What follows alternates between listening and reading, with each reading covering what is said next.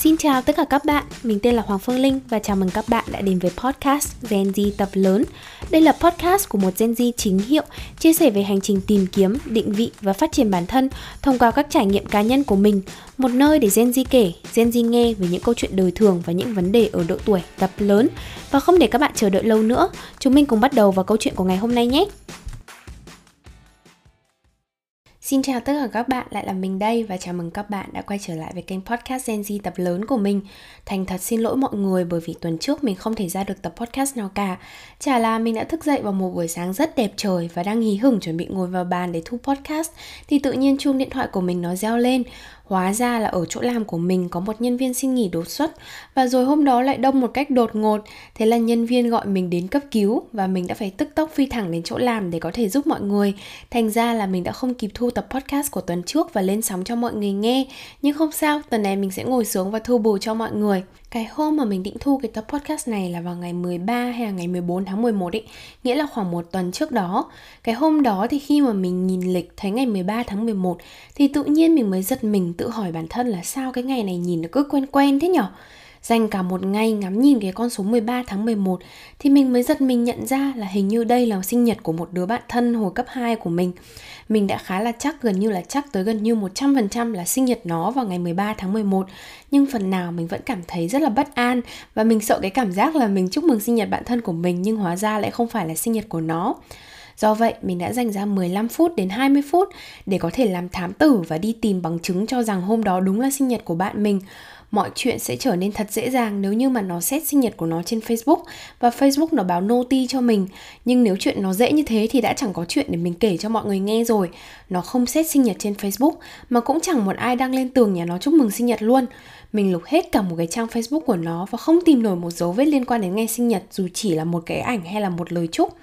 Mình sang Instagram thì cũng chẳng thể nào mà tìm nổi dấu vết gì liên quan đến sinh nhật của nó. Lúc đó thì mình đã nghĩ là trời ơi, mình là thám tử công nghệ cao mà, nên mình sẽ vào hẳn Messenger luôn và search những cái tin nhắn cũ để hy vọng là mình đã từng chúc mừng sinh nhật nó vào một cái ngày nào đó xa xưa.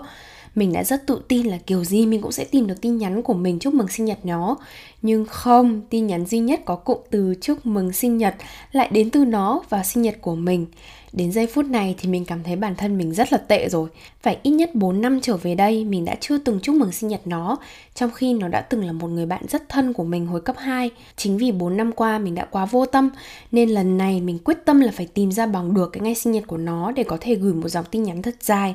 Và kết quả là mình đã phải lần mò mãi để tìm được ra Facebook của mẹ nó. Và may mắn thay, cái bức ảnh duy nhất mình có thể xem được trên Facebook của mẹ nó là một bức ảnh từ năm 2011 vào đúng cái ngày sinh nhật của bạn mình với chiếc bánh kem có ghi tên nó và con số 13 tháng 11.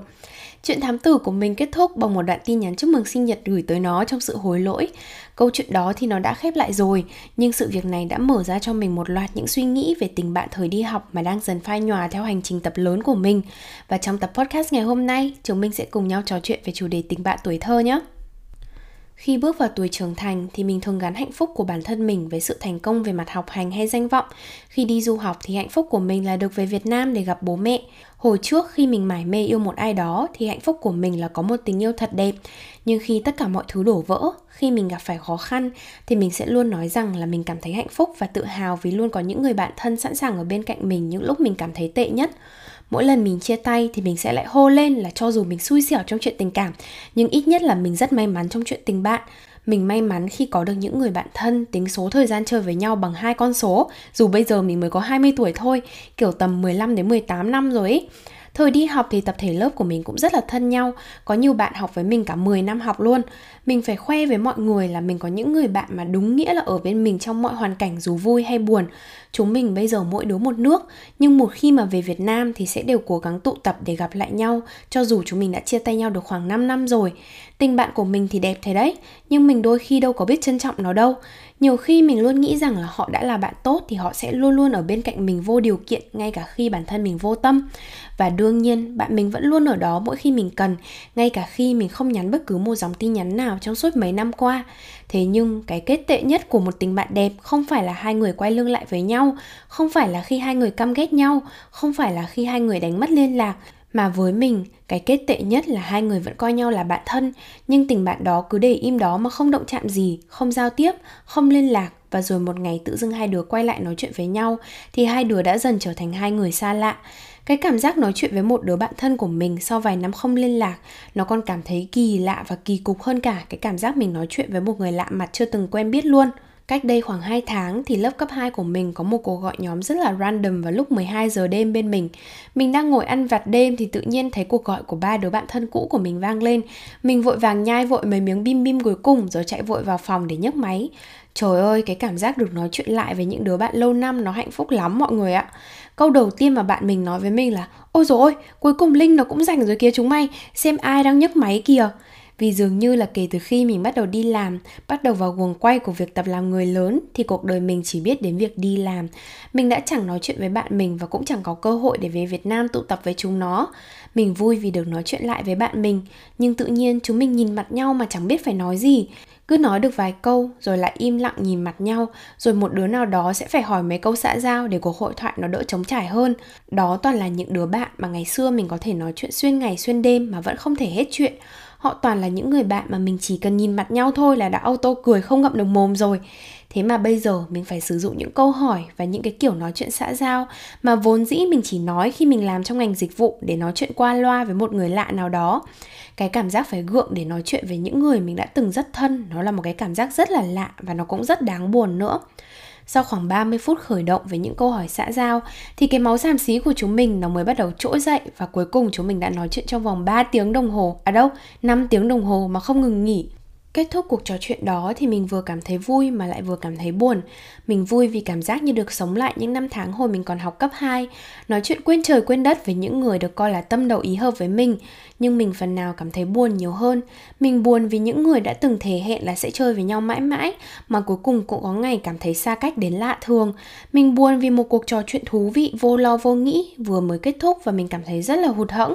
Mình buồn vì cảm giác tiếc nuối cho những tháng ngày thời học sinh đã trôi qua từ rất lâu rồi. Mình buồn hơn cả là vì cái khoảng cách do thời gian tạo ra giữa những người bạn đã từng coi là rất thân. Buổi nói chuyện ngày hôm đó là lần đầu tiên sau khoảng 3 năm mình nói chuyện lại với các bạn lớp mình và mình không biết là liệu có phải tới tận 3 năm nữa mình mới được nói chuyện lại với chúng nó hay không, hay liệu sẽ không bao giờ nữa. Sau khi mình nhận ra cái sự phai nhòa của tình bạn đang diễn ra trước mắt mình, mình đã tự đặt ra cho bản thân một thử thách là phải gọi điện và nói chuyện với tất cả những đứa bạn thân của mình trong vòng một tuần sau đó mình bắt đầu cuộc trò chuyện với một đứa bạn thân 15 năm của mình. Thật ra thì mình và nó đã bắt đầu nói chuyện từ khoảng đầu năm nay rồi. Đợt dịch vừa rồi thì hai đứa cũng đã gọi cho nhau hàng tuần. Những cái cuộc gọi đầu tiên của mình với nó cũng dài lê thê và cảm thấy rất là xã giao. Và mình cảm tưởng như là hai tần số nó đã lệch khỏi nhau sau bao nhiêu năm tháng không nói chuyện rồi. Nhưng mà cứ cố gắng nói chuyện thêm một vài lần nữa, thì tự nhiên cái sự lệch sóng đó nó cũng quay về tần số chung và hai đứa buôn luôn 4 tiếng đồng hồ vẫn không hết chuyện. Sau khi cả hai đứa đã nỗ lực xây dựng lại tình bạn cũ, thì mình cảm tưởng như mình và nó còn thân nhau hơn cả trước kia nữa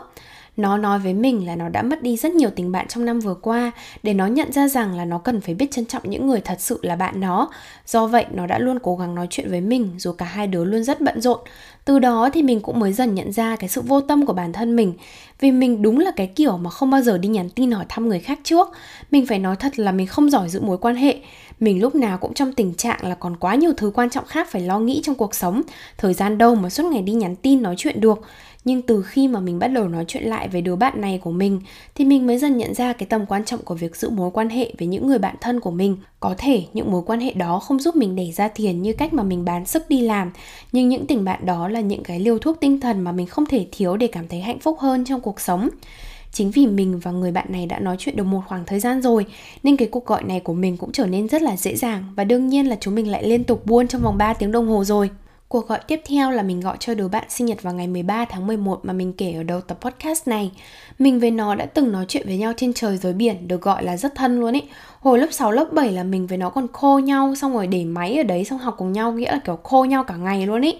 Lúc đầu mình đã mất một khoảng thời gian rất dài để làm quen lại với việc nói chuyện với một người bạn lâu năm nhưng mà một khi đã vào guồng rồi thì cảm tưởng như mình đang được quay lại với những năm tháng cấp 2 vậy. Nói những câu chuyện và những cái tâm sự của bản thân một cách rất là thoải mái mà không sợ bị đánh giá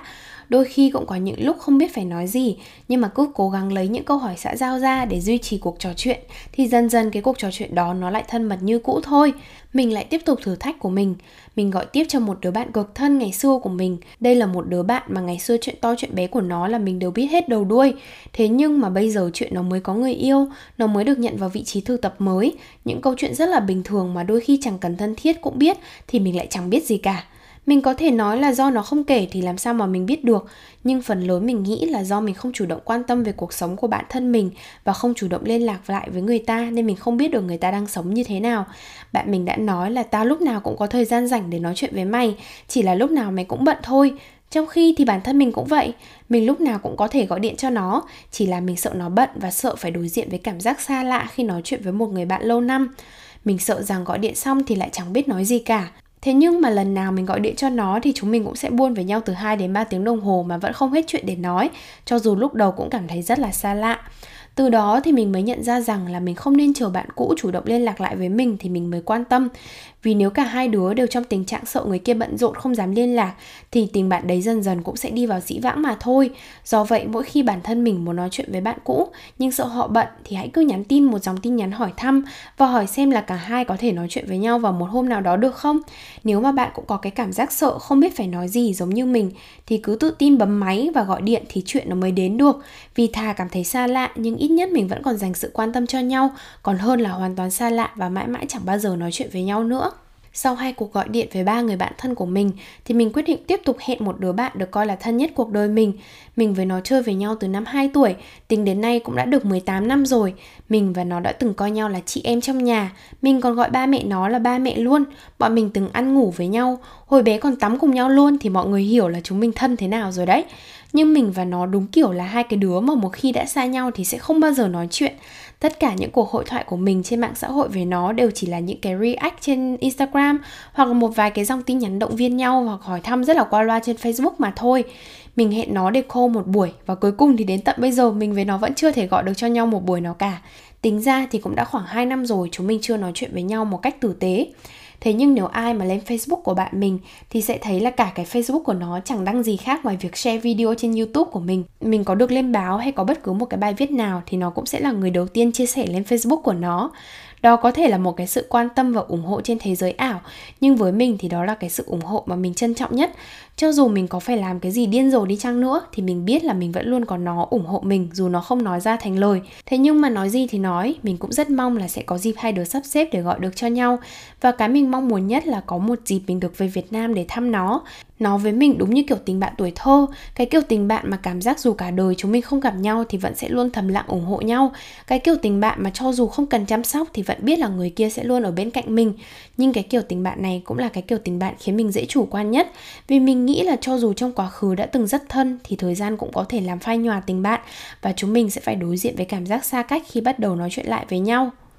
Cái chuyện giữ được tình bạn nó khó với tất cả các thể loại tình bạn, chứ chẳng riêng gì tình bạn tuổi thơ đâu trong quá trình tập lớn thì chúng mình cũng sẽ rất nhiều lần bước vào những cái môi trường khác nhau và mỗi một môi trường cũng sẽ đem lại cho chúng mình rất nhiều những mối quan hệ mới trong những mối quan hệ xã giao thì kiểu gì chúng mình cũng sẽ gặp được một vài người thuộc dạng bạn tâm giao và chúng mình muốn giữ những người mối quan hệ đó trong cuộc đời của mình mình đã từng có một lần tham gia một cái hội nghị thanh niên trong vòng 3 ngày và mình gặp một chị trong khoảng thời gian đó. Mình và chị đó chỉ chơi với nhau đúng 3 ngày thôi và sau đó mình đã đi du học, nhưng mình đã cảm giác là tình bạn của mình với chị đó không khác gì hai người bạn đã chơi với với nhau từ rất lâu. Và kể từ khi mình bắt đầu làm YouTube cách đây khoảng 2 năm, đến tận bây giờ khi mình bắt đầu làm podcast, thì chị ý vẫn luôn ủng hộ và động viên mình. Đó cũng là một mối quan hệ mà mình rất là trân trọng, nhưng không hề dễ dàng để có thể giữ nó. Vì môi trường của chúng mình rất khác nhau, công việc khác nhau, cuộc sống khác nhau, và mỗi người đều có những nỗi bận tâm riêng của mình. Mình bận thì người ta cũng bận, và đâu thể nào ngày nào mình cũng dành thời gian chỉ để nói chuyện với những mối quan hệ thân thiết của mình được